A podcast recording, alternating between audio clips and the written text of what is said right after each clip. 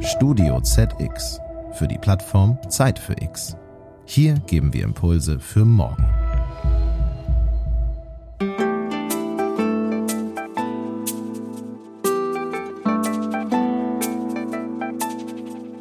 Herzlich willkommen, liebe Hörerinnen und Hörer zu Zeit für Klima, dem Podcast für die Nachhaltigkeit. Ich bin Heike Bröckerhoff und begrüße Sie heute zu einer besonderen Folge. In unserem Podcast sprechen wir normalerweise mit Gästen aus der Wirtschaft. Sie erzählen uns, wie sie ihr Angebot zugunsten von Nachhaltigkeit und Klimaschutz gestalten. Dass es hier noch keine große, übergreifende Lösung für alles gibt, ist klar. Umso mehr kommt es auf jede einzelne Maßnahme an. Das sagt auch Bundesumweltministerin Svenja Schulze. Im Rahmen der Themenwoche Zeit für Klima im September 2020 hat Zeit Politikredakteurin Petra Pinsler mit ihr gesprochen. In dieser Folge können Sie den Live-Mitschnitt des Interviews hören. Wenn Sie also wissen möchten, warum sich Corona und Klimapolitik so stark unterscheiden, warum Kommunen es künftig einfacher haben, das Klima zu schützen und warum Svenja Schulze weniger Post gegen Windkraft erhält, bleiben Sie gerne dran. Ich wünsche Ihnen viel Spaß.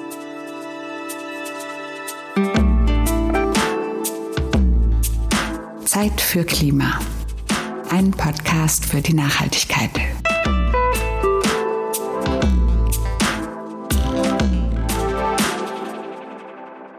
Frau Ministerin, ich darf Sie ganz herzlich begrüßen zu unserer Zeit für Klima, der digitalen Klimawoche der Zeit, in der wir uns eine Woche lang beschäftigen wollen mit allem, was mit dem Klima zu tun hat. Also mhm. mit Klimapolitik, mit der Frage, wie Klima und Wirtschaft zusammenhängen. Sie haben mir gerade erzählt, als Sie hierher gefahren sind, Sie mussten sich eben noch die Finger waschen, weil da Fahrradschmiere dran war. Ja. Ja, da war Fahrradschmiere dran, weil ähm, zum Bundeskanzleramt ist es von hier ganz praktisch mit dem Fahrrad zu fahren, jedenfalls wenn das Wetter schön ist. Und ähm, heute Morgen war eben die Zukunftskommission äh, Landwirtschaft und da sind wir kurz mit dem Fahrrad drüber gefahren. Und leider habe ich irgendwas angefasst, was ölig war. Ja. Aus Klimagründen oder weil es einfach so nett ist oder beides zusammenpasst? Und beides zusammen. Also ich fahre einfach unheimlich gerne Fahrrad und es ist natürlich auch besser fürs Klima, wobei wir elektrisch fahren. Also, aber trotzdem ist es insgesamt besser. Wahrscheinlich besser als die Dienstlimousine auf jeden Fall. Ne? Naja, die Dienstlimousine hat den Vorteil, dass man während der Fahrt noch die letzten Vorlagen bearbeiten kann. Das ist auf dem Fahrrad natürlich nicht möglich. Sie sind jetzt seit drei Jahren Umweltministerin. Immer noch gute Laune? Ja klar, ich habe immer noch gute Laune. Es ist eine ganze Menge zu tun, aber ähm, ich habe ja in, den, ähm, in der Zeit jetzt auch was erreicht. Und deswegen ähm, ist das auch was, was mir weiterhin Spaß macht. Mal schauen, ob Ihre gute Laune noch bleibt, wenn ich Sie nicht danach frage, was Sie erreicht haben, sondern was Ihr größter Misserfolg war. Der größte Misserfolg? Och, ich, also, der kann ja noch kommen, aber irgendwie, also, ich finde für das, was vorher gesagt wurde, das schafft die nie mit dem Klimaschutzgesetz mhm. und CO2-Preis kommt sowieso nicht und ist doch klar, dass da alles nichts passiert. Das war ja die Erzählung, mit der ich sozusagen äh, in das Amt hineingegangen Stimmt, bin. Sie galten so als Leichtgewicht, weil man ja. sagte, die kann das nicht, die hat das Thema sowieso nicht so, drauf. Frauen können das ja sowieso nie, ist das ja völlig klar. Also deswegen ähm, finde ich bei dem, was rausgekommen ist, äh, wir haben jetzt ein Klimaschutzgesetz. Klimaschutz ist verbindlich. Muss jedes Jahr wird das wieder nachgehalten festhalten. Es gibt ein Klimakabinett. Es gibt äh, eine Diskussion im Bundestag, wenn ein Minister in seinem Bereich äh, die Ziele nicht erreicht. Wir machen Klimaschutz jetzt auf der europäischen Ebene zum Gesetz. Wir haben den Kohleausstieg und der geht wahrscheinlich sogar noch schneller als das, was wir da festgelegt haben. Wir haben den Einstieg in den CO2-Preis, äh, der jetzt kommt. Also da ist schon eine Menge auf den Weg gebracht und deswegen ja, ich bin frohen Mutes. Wie viel davon ist Svenja Schulze und wie viel davon sind einfach die Zeitläufe, also die Tatsache, dass Klima plötzlich wieder zum Thema wurde? Das ganz mal ganz unabhängig von Ihrer Person. Naja, all das, was wir erreicht haben, stand schon im Koalitionsvertrag. Mhm. Ähm, da war von Fridays for Future noch nichts zu sehen. Aber Fridays haben enorm viel öffentliche Aufmerksamkeit äh, sozusagen generiert mit dem, wie sie agiert haben. Und das hat natürlich geholfen, äh, in der Koalition auch Sachen äh, durchzusetzen. Klar, das mhm. ist so. Das heißt, ohne das Backing von einer großen Umweltbewegung ist eine Umweltministerin auch ein Stück weit machtlos. Naja, das kommt auf die Konstellation an. Mhm. Ähm, in einer großen Koalition ist es jedenfalls sehr hilfreich, äh, wenn man Unterstützung bekommt, weil es ja doch einige Gegenwehr, das ist ja auch kein Geheimnis geblieben, einige Gegenwehr aus der Union gab. Mhm. Und das, was wir jetzt auf den Weg gebracht haben, ist aber richtig gut.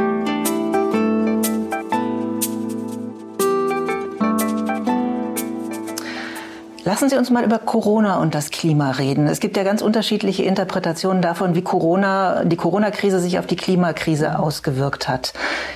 Ist das eher kontraproduktiv? Hat Ihnen das eher geholfen? Wie, wie hängt das, das eine mit dem anderen mhm. zusammen? Was ist Ihre, Ihre Schlussfolgerung jetzt nach fast einem halben Jahr dieser, dieser Krise, die uns ja immer noch beschäftigt und noch weiter beschäftigen wird? Naja, am Anfang war das erstmal so, dass natürlich absolut Corona im Mittelpunkt stand. Das ging darum, das Gesundheitssystem so am Laufen zu halten, dass alle, die, die krank werden, behandelt werden können. Das hatte einen absoluten Fokus. Man hat aber auch gemerkt, dass die Menschen in diesem Lockdown ihre Umwelt ganz anders wahrgenommen haben. Wir haben es an so, so Kleinigkeiten gemerkt. Wir haben eine App, mit der man zum Beispiel Vögel bestimmen kann, Natur bestimmen kann. Mhm. Und diese App ist äh, x-mal mehr runtergeladen worden als zu anderen Zeiten. Also die, die Wahrnehmung von Natur, äh, dieses, das Bewusstsein auch, wie wichtig die Natur ist. Ich glaube, das haben wir alle in dieser Zeit wahrgenommen, wie, wichtig es, uns das ist. Und das hilft, glaube ich, in der, in der Umweltbewegung dann auch. Und was ich eben auch gemerkt habe, das Wissen darüber, wo kommt das eigentlich her? Das ist ja recht schnell gegangen, dass dann eine Diskussion losging, wo, wo kommt dieser Virus eigentlich her? Woran liegt das? Und da konnten wir ja äh, auch helfen und zu sagen, so das sind Zoonosen, das ist von Tieren auf Menschen übergesprungen. Das hat was damit zu tun, dass Wildnis, das Lebensraum für Tiere so zurückgedrängt wurde. Mhm. Und das hat eine neue Aufmerksamkeit bekommen, als das äh, vor, also eine andere Aufmerksamkeit, als das vor Corona der Fall war. Jetzt gibt es auch die Interpretation, dass Corona eigentlich gezeigt hat, wie machtlos Klimapolitiker sind. Denn in der Corona-Krise, so diese Interpretation hat die Politik ja sehr schnell und sehr radikal gehandelt und hat ja auch eine ganze Menge tatsächlich dann hinbekommen, hat Politik gemacht in einem Ausmaße, wie das viele vorher nicht für möglich gehalten haben. Und da sagt dann ein Teil der Klimabewegung, naja, da sieht man ja, bei dem einen machen sie ganz viel und bei dem anderen dauert es Jahre. Wie naja, passt das zueinander? Wir alle wollen doch nicht den Lockdown, den wir jetzt hatten, als Dauerzustand. Mhm. Das kann doch nicht die Perspektive sein. Bei Corona ging es darum, jetzt kurzfristig schnell Maßnahmen zu ergreifen, um Leben zu retten. Ähm, bei der, Klima, bei der Klimaanpassung, bei dem Abwenden einer weiteren Erwärmung, geht es darum, unser gesamtes Leben umzukrempeln. Die Mobilität anders zu organisieren, das Heizen, die Wohnungen anders zu organisieren, die Industrie umzustellen, die Energieversorgung zu verändern. Eigentlich alle Lebensbereiche, Landwirtschaft haben wir gesagt, Landwirtschaft zu verändern. Alle Bereiche des Lebens einmal grundsätzlich auf eine andere Energieform umzustellen. Das ist nicht ganz trivial und es geht eben nicht so schnell. Das kann man nicht einfach durch drei, vier Monate Lockdown sozusagen regeln, sondern das ist eine, eine Veränderung, die sich über mehrere Jahre hinzieht, weil es ansonsten auch gar nicht, nicht möglich wäre. Also jedenfalls nicht als Industrieland. Ähm, einfach alles abstellen und ähm, im Dunkeln bleiben, das ist nicht die Alternative. Das heißt aber tatsächlich, man kann von dem Umgang mit Corona gar nicht so viel äh, für den Umgang mit der Klimakrise lernen, weil es das eine ist schnell und plötzlich und das andere ist etwas, was sich ja doch über Jahre hinweg verändert. Naja, was, die, was Corona gebracht hat und was das Konjunkturprogramm gebracht hat, ist nochmal mehr Mittel und eine Beschleunigung der Maßnahmen für den Klimaschutz. Wir hatten ja im vorigen Jahr 54 Milliarden Euro Investitionspaket beschlossen und mit dem Konjunkturpaket ist jetzt noch mal sehr viel mehr Geld dazugekommen, sind noch mal über 40 Milliarden dazugekommen, die eben helfen, sich schneller auch an die Klimaveränderungen anzupassen auf der einen Seite und eben CO2 zu reduzieren auf der anderen Seite. Also insofern hat es nochmal eine Beschleunigung gebracht. Also könnte man sagen, die Corona-Krise hat tatsächlich der Politik gegen den Klimawandel oder gegen die Klimakrise einen Schub gegeben oder wäre das überinterpretiert? Das fände ich jetzt ein zu viel, aber es hat eben nochmal eine Beschleunigung äh, gebracht. Also es gibt nochmal mehr Mittel. Wir äh, wollen aus der,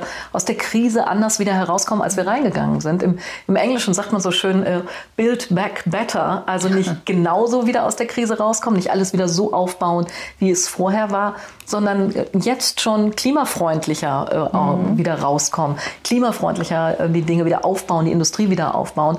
Ähm, das kann man sicherlich sehen, dass das ein Aspekt dieses Konjunkturprogrammes ist. Es ist wahrscheinlich ein bisschen früh, um zu sagen, wie viel von dem Konjunkturprogramm am Ende wirklich klimawirksam in positiver Hinsicht ist. Mhm. Aber die Schätzungen, die ich gehört habe, sagen, es ist höchstens ein Drittel. Ein großer Teil dieses Programms ist entweder neutral, was Klima und Umwelt angeht, oder sogar schädlich. Also ich glaube, das ist zu früh, das zu sagen. Von den Mitteln her sind es über 40 Milliarden, die wir jetzt nochmal zusätzlich haben für das sehr, sehr 120, sinnvolle. Ne? Also genau, sind für sehr, sehr sinnvolle Geschichten, die wir jetzt weiter vorantreiben. Bei der Kommunalrichtlinie, in der nationalen Klimaschutzinitiative haben wir den Kommunalanteil abgesenkt, sodass Kommunen nicht so viel Eigenanteil bringen müssen, also auch nicht ganz so reiche Kommunen äh, in den Klimaschutz weiter investieren können. Wir haben Programme, die helfen ähm, im Sozialwesen umzustellen auf Elektromobilität. Und klar, das geht alles nicht so schnell. Sie wollen, glaube ich, den Altenheimen die E-Mobile finanzieren. Ja, Altenheimen und Sozialeinrichtungen, die sollen eben ja, elektrische Fahrzeuge bekommen und eben die Ladestationen, weil die brauchen die ja auch. Mhm. Und das ist normalerweise für die kaum zu finanzieren. Ähm, ein Programm, womit Kommunen ihre Einrichtungen ähm, klimaneutral machen können, ähm, Klimaschutzmaßnahmen ergreifen können, Sonnensegel für Kindergärten, damit mhm. Kinder weiterhin draußen spielen können. Solche Geschichten sind alle sinnvoll und die sind auch mit in dem Paket drin. Ja.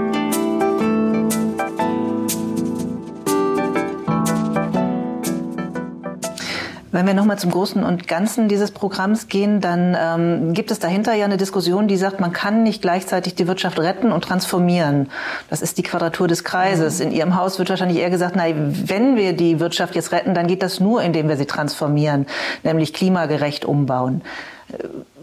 Wie stehen Sie dazu? Geht das tatsächlich? Kann man die Autoindustrie retten und gleichzeitig umbauen, um es konkret zu machen? Das ist die Herausforderung, die wir in der gesamten Gesellschaft haben. Wir müssen Mitte des Jahrhunderts spätestens klimaneutral sein. Das heißt, die gesamte Wirtschaft muss CO2-frei wirtschaften. Und je schneller wir das äh, machen, desto besser äh, für die Umwelt, desto besser fürs Klima und desto besser aber auch für die Industrie, weil das dann die, die Jobs der Zukunft sozusagen sind.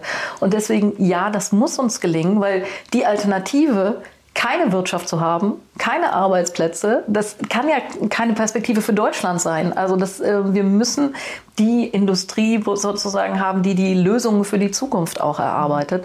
Und das muss sowohl in der Mobilität sein, als auch in, in vielen anderen Bereichen. Wir sind führen in den Greentech-Märkten, also alles, was mit, mit Filtertechnik, mit Klimatechnik, mit, mit erneuerbarer Energien zu tun hat. Da sind wir jetzt schon führend. Und wenn wir da führend bleiben wollen, mhm. äh, dann, dann muss in den Bereichen mehr passieren.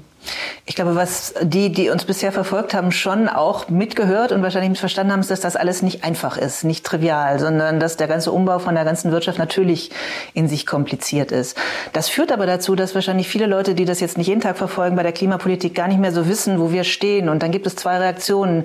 Die einen, die sagen, naja, das ist alles sowieso viel zu kompliziert, das wird gar nichts mehr. Und die anderen, die sagen, ja, das ist schon in vielen Bereichen ganz okay, aber so ganz verstehe ich es auch nicht. Wie können Sie den Leuten erklären, wo wir stehen? Mhm. Sagen Sie können Sie mir das in drei Sätzen sagen? Wo stehen wir mit unserer Klimapolitik?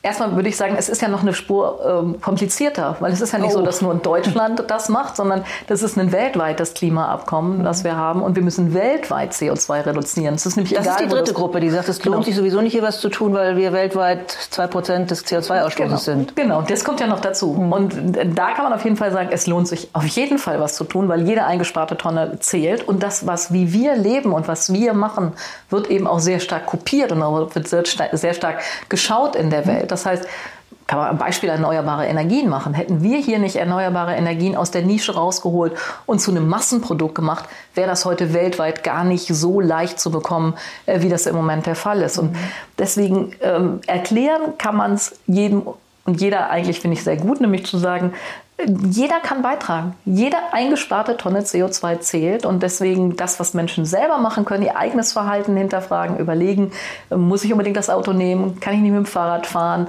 ähm, wie ist das, wenn ich eine eigene Immobilie habe, wann ist jetzt endlich mal dran, dass das gedämmt wird, dass wir die Energiekosten senken. Das sind alles unmittelbare Fragen, wo jeder auch mit beitragen kann. Das ist nicht nur was Abstraktes, was die Berliner sozusagen äh, hier in, ähm, in der politischen Ebene machen. Wenn wir nochmal zu dem politischen Maßstab für Erfolg oder Scheitern gehen, dann sind das ja die, die berühmten Klimaziele der Bundesregierung. Nach dem, was man bisher weiß, ist es so, dass sie die Klimaziele 2020, also das, was die, sich die Bundesregierung quasi als selber als, als, als Ziel gestellt hat, dass sie die erreichen, aber die erreichen sie oder erreichen wir nur aufgrund von Corona. Wir wissen es noch nicht genau, wie wir die mhm. Ziele erreichen. Also wir sehen, dass zum Beispiel Kohle viel schneller vom Netz geht, äh, als das eigentlich geplant war und als das erwartet war. Wir sind bei der Frage Energie, bei dem Pfad raus aus CO2 sehr, sehr gut. In anderen Bereichen, nämlich im Bereich der Mobilität zum Beispiel, ist das immer noch ein Sorgenkind. Mobilität nimmt eher zu und die Warenverkehre nehmen zu. Es wird mehr im Netz bestellt und sich äh, zuliefern lassen. Mhm. Da nimmt das, das CO2-Ausstoß auch nicht zu, nicht, nicht ab in dem Sektor, nimmt er nicht ne? ab, sondern er ist gleich oder geht sogar hoch. So, und deswegen muss man am Ende die Gesamtbilanz sich angucken. Ähm, klar ist, dass was getan werden muss, weil sonst hätten wir gar nicht das Maßnahmenprogramm, das Konjunkturprogramm jetzt gebraucht. Ähm, es muss gerade im Mobilitätssektor sich noch eine ganze Menge verändern. Das muss CO2-freier werden. Aber wenn man sich das insgesamt anguckt, international, wo stehen wir? Dann passiert hier unglaublich viel. Wir sind schon auf einem guten Pfad. Wir dürfen nur nicht aufhören. Wir müssen dranbleiben, müssen Schritt für Schritt CO2 reduzieren. Und das heißt, kein Öl verbrennen, perspektivisch auch kein Gas mehr verbrennen und raus aus der Kohle. Wenn man sich Deutschland im europäischen Vergleich anschaut, dann sehen wir so gut nicht aus. Mhm. Man kann sagen, das liegt an, dem, an den, den letzten Regierungen, die da vielleicht nicht genug getan haben. Es gibt vielleicht noch andere Gründe. Aber wo würden Sie da das Versäumnis sehen? Warum sind wir nicht früher schneller gewesen? Naja, wenn man sich das im internationalen Vergleich anguckt, dann ist die Entscheidung aus Atom auszusteigen, die ich mhm. absolut richtig finde, eine, die dafür sorgt, äh, dass wir natürlich andere Energiebilanzen haben als Länder, äh, die auf die sehr teure Atomkraft gesetzt haben. Wie die Franzosen beispielsweise. Ja, und die Franzosen haben äh, weiterhin noch kein Endlager. Das heißt, da kommen gigantische Kosten auf die Gesellschaft zu.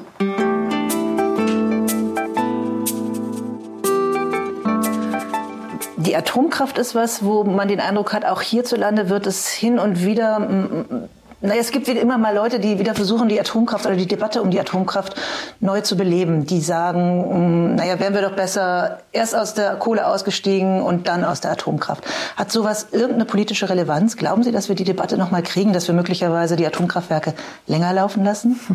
Also die Entscheidung über Atom ist gefallen. Das war in einem großen gesellschaftlichen Konsens, dass wir aussteigen aus Atom. Das ist eine Risikotechnologie, die unheimlich hohe Kosten produziert. Alleine in meinem Etat ist jedes Jahr über eine Milliarde Euro wow. für äh, das, die Lagerung von dem, was wir heute an Müll schon haben. Äh, ohne dass äh, wir jetzt schon ein Endlager hätten. Das brauchen wir ja auch noch. Wir brauchen den sichersten Ort in Deutschland, wo man den Müll lagern kann. Weil Der immer noch nicht gefunden ist, ist den Sie immer noch suchen. Ja, den suchen wir. Das ist ja in einem Gesetz alles festgelegt, in mhm. welchen Etappen wir den suchen. Da geht es jetzt Schritt für Schritt weiter. Aber das ist eben eine sehr, sehr teure Technologie. Sehr, sehr, sehr teuer teuer mit einem ähm, sehr hohen Risiko. Und alternativ haben wir erneuerbare Energien, die zur Verfügung stehen, die man nur sozusagen einsammeln muss äh, und aus denen man ähm, Strom und Wärme herstellen kann. Und ähm, dass wir dann auf die Erneuerbaren setzen, das finde ich genau richtig. Und die mhm. Entscheidung ist auch äh, bei den anderen Ländern, die ja noch Atom haben, gibt es ja auch die Diskussion, wie lange sie äh, das noch weiter äh, treiben wollen und wo der Müll hin soll am Ende. Ja. Also denjenigen, die sagen oder die hoffen, dass man möglicherweise die alten Atomkraftwerke Atomkraftwerke doch noch mal länger laufen lässt oder so kleine neue super ähm, Atomkraftwerke baut. Das ist ja auch eins der Dinge, die so durch ähm, einen Teil der, der Medien schwappen. Da würden Sie sagen, mit Ihrer Regierung auf keinen Fall. Und es ist auch nicht Fall. absehbar, dass es mit einer neuen oder anderen Regierung kommen wird. Ich sehe keine Investoren dafür. Ich mhm. sehe niemanden, der so viel Geld in eine Technologie noch mal investieren will, wo wir so gute Alternativen haben. Ja? Also warum sollen wir noch mal auf Atomkraft setzen? Die Entscheidung, die gesellschaftliche Entscheidung ist ganz ganz klar getroffen, wir steigen aus aus Atom, aus Kohle und wir setzen auf erneuerbare Energien. Und das werden wir zeigen, dass das geht. Also ich weiß noch, als ich angefangen habe, mit Politik, äh, da, da, wurde mir gesagt, erneuerbare Energien, das geht gar nicht. Vier Prozent kannst du das Netz tun, vielleicht acht. Aber da gab es sogar Anzeigen von großen Energieversorgern. Genau, das ne, geht alles nicht, da bricht das Netz zusammen. Ja. Und heute haben wir in Spitzenzeiten äh, 70 Prozent äh, Erneuerbare schon. Mhm. Wir haben äh, sehr viel jetzt schon, ähm, die, was das Netz aushält. Das lässt sich heute über äh, die Digitalisierung sehr, sehr gut steuern. Ähm, und warum sollen wir nicht mehr schaffen? Wir wollen 2030 65 Prozent schaffen und dann eben die nächsten Schritte gehen, dass wir komplett auf Erneuerbare ersetzen können. Und ich halte das für absolut realistisch und machbar. Aber auch da scheint es ja so, dass die Prognosen, die sagen, das geht im Moment ähm, durchaus äh, zwar möglicherweise realistisch sind, aber wir in der Realität hinterherhinken. Was ich damit sagen will, ist, dass wir den Zubau, den wir brauchen würden an Solaranlagen oder an Windanlagen, dass das im Moment nicht der Fall ist, weil die Gesetze nach wie vor fehlen, weil wir beim Erneuerbaren Energiengesetz, da wird es im Einzelnen wieder sehr, sehr kompliziert, aber im Großen und Ganzen nicht da sind, wo wir sein sollten. Also es wird nicht so viel an Windenergie dazu gebaut, wie wir bräuchten, wenn wir tatsächlich die Wende hin zu erneuerbaren Energien schaffen wollen. Da war viel zu lange die Handbremse angezogen. Da war mhm. viel zu viele Diskussionen, warum man Windkraft eben vor allen Dingen nicht haben will. Da haben wir das hingekriegt, ein neues hart, EEG ne? zu machen. Das war sehr, sehr hart, aber wir brauchen die erneuerbaren Energien. Und ich kann sehr gut verstehen, dass diejenigen, die Windkraftanlagen äh, in ihrer Umgebung haben, dass die auch was davon haben wollen. Ähm, das mhm. soll jetzt ja im EEG, in dem neuen EEG auch geregelt werden, dass dort, wo Energie hergestellt wird, äh, dass dann eben auch Einnahmen für die Gemeinde daraus ähm, kommen. Und das eben, mir hat das vor Ort, hat mir jemand gesagt, wenn eine Windkraftanlage nicht mehr flapp, flapp, flapp macht, sondern pling, pling, pling, weil man man nicht ganz genau sieht, was kommt da an Steuereinnahmen darüber rein, was kann sich eine Kommune davon leisten, dann hat das auch eine ganz andere Akzeptanz. Es gibt ja Bundesländer, die machen das schon. Es gibt erste, es gibt eben auch Bürgerinitiativen, die Windkraftanlagen aufgebaut haben. Ich war in Saarbeck gerade im Münsterland in einer Gemeinde. Da haben die Bürgerinnen und Bürger der Gemeinde haben die Anlagen finanziert. Das sind ihre Anlagen und dadurch haben sie auch ein ganz anderes Verhältnis dazu.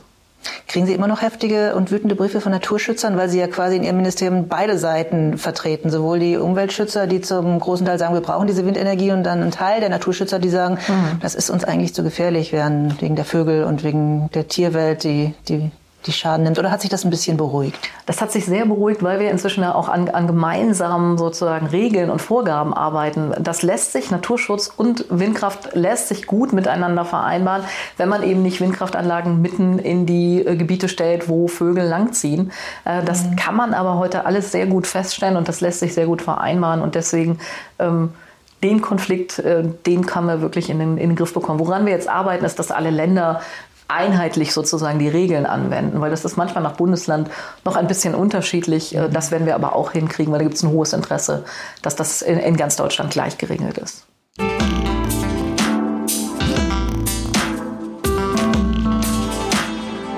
Lassen Sie uns noch mal eine Ebene höher gehen, nämlich die europäische. Sie haben die europäische Ratspräsidentschaft im mhm. Moment oder die Bundesregierung hat sie. Auch wenn ich annehme, viel nach Brüssel reisen ist im Moment nicht. Was fürs Klima ja letztlich gut wäre oder gut ist. Ja. Nein, nach, äh, viel nach Brüssel reisen ist nicht. Brüssel ist ja auch äh, Risikogebiet, mhm. deswegen äh, finden viele Veranstaltungen virtuell statt oder eben, ähm, was ich jetzt auch mache, ich lade die Umweltministerinnen und Minister ähm, hier ähm, nach, nach Deutschland ein, aber auch mit absolut hohen Auflagen. Also wir haben dann alle Sicherheitsstandards, alle Regeln, die man auch braucht. Aber wir müssen auch miteinander reden können. Es muss ja weitergehen. Es soll ja auf der europäischen Ebene ein Klimaschutzgesetz geben. Wir müssen über Dann erklären Sie mit drei Sätzen, warum das wichtig ist. Die EU ist ja immer noch, gilt ja noch mhm. als noch komplizierter als das, was so in, in, Deutschland in der Politik schon passiert. Es geht um die 2050-Ziele ja. und welche Prozente. Die NGOs sagen, wir müssen mindestens 65 Prozent reduzieren im Vergleich zu 1990. Ähm, andere sagen, 55 mhm. sei schon viel zu viel. Wo sind Sie da positioniert und was wäre ein Erfolg für Sie? Im Moment ist das Ziel, was die EU hat, ähm, um 40 Prozent zu reduzieren mhm. bis 2030. Im Vergleich zu 1990. Im Vergleich zu 1990. Aber wenn man sich das einmal vorstellt, den Pfad, also wir würden bis 2030 40 Prozent reduzieren mhm. und 2050 müssen wir aber neutral sein. Also 60 Prozent müssten in den letzten 20 Jahren reduziert werden.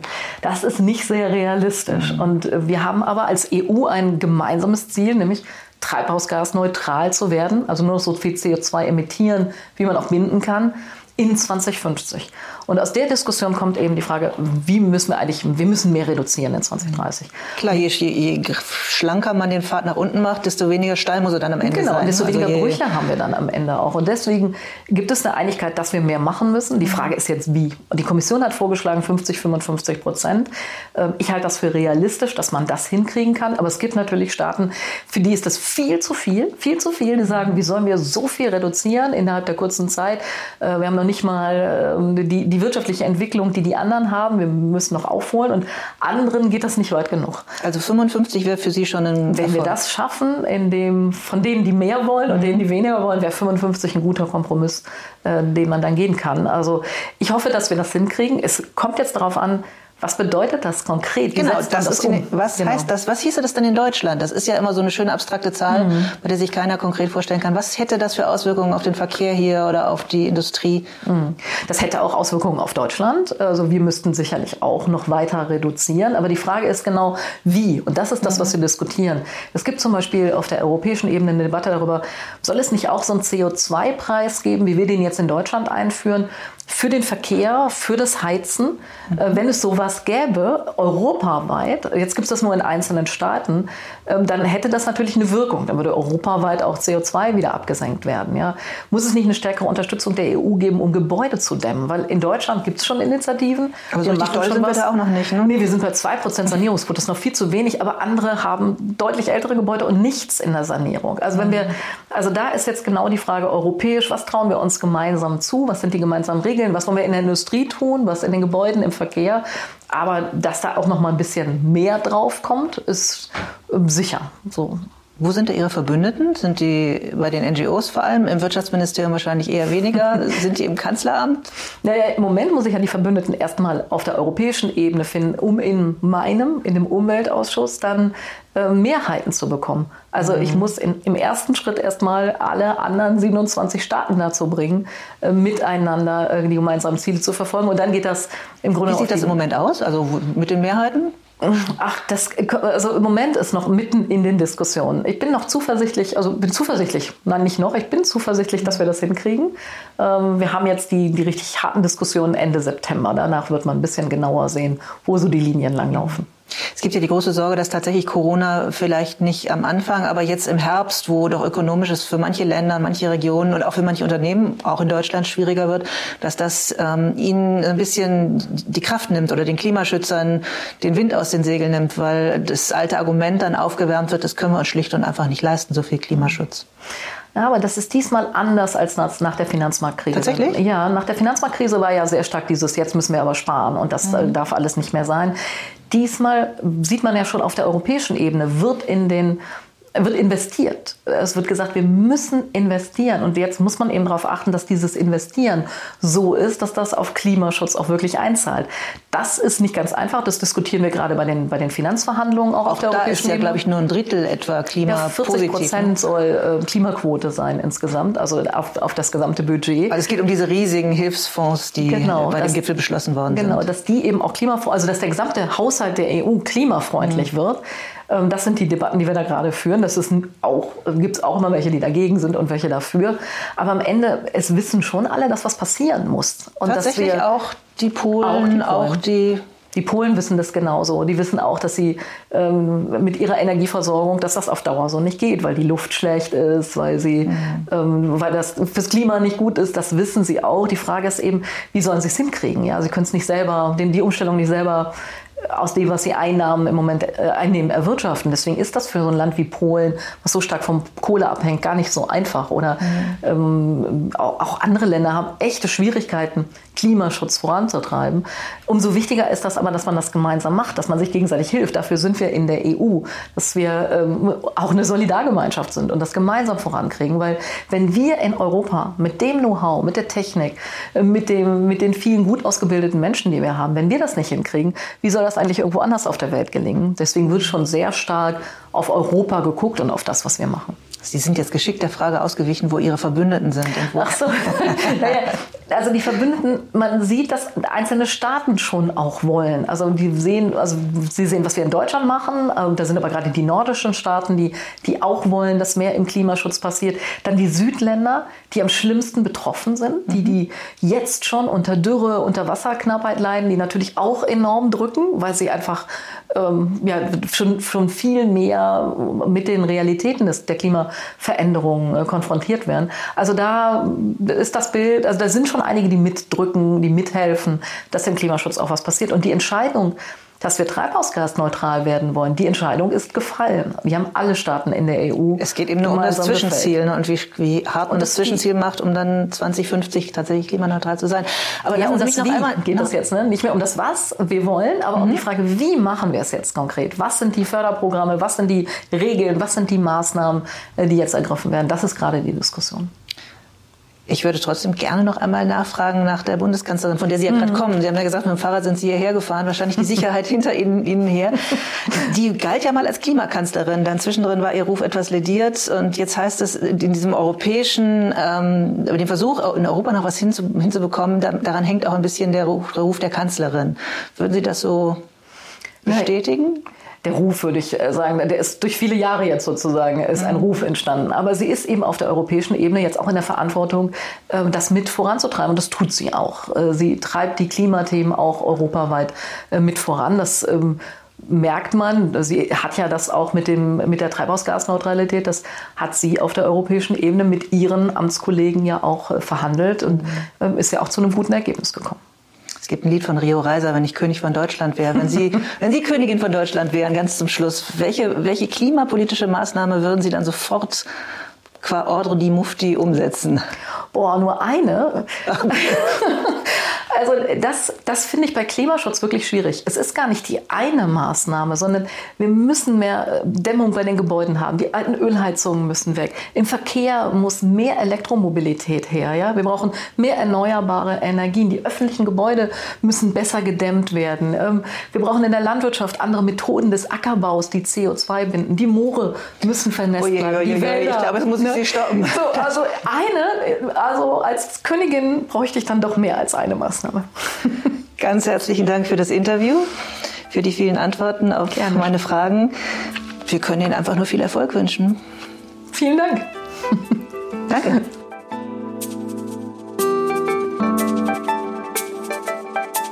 Liebe Hörerinnen und Hörer, das war der Live-Mitschnitt mit Bundesumweltministerin Svenja Schulze im Gespräch mit Petra Pinsler in der Themenwoche Zeit für Klima. Wenn Sie jetzt mehr über die Themenwoche erfahren möchten, finden Sie alle Infos auf zeitfürklima.de. Ich danke Ihnen für Ihr Interesse und freue mich aufs nächste Mal. Machen Sie es gut.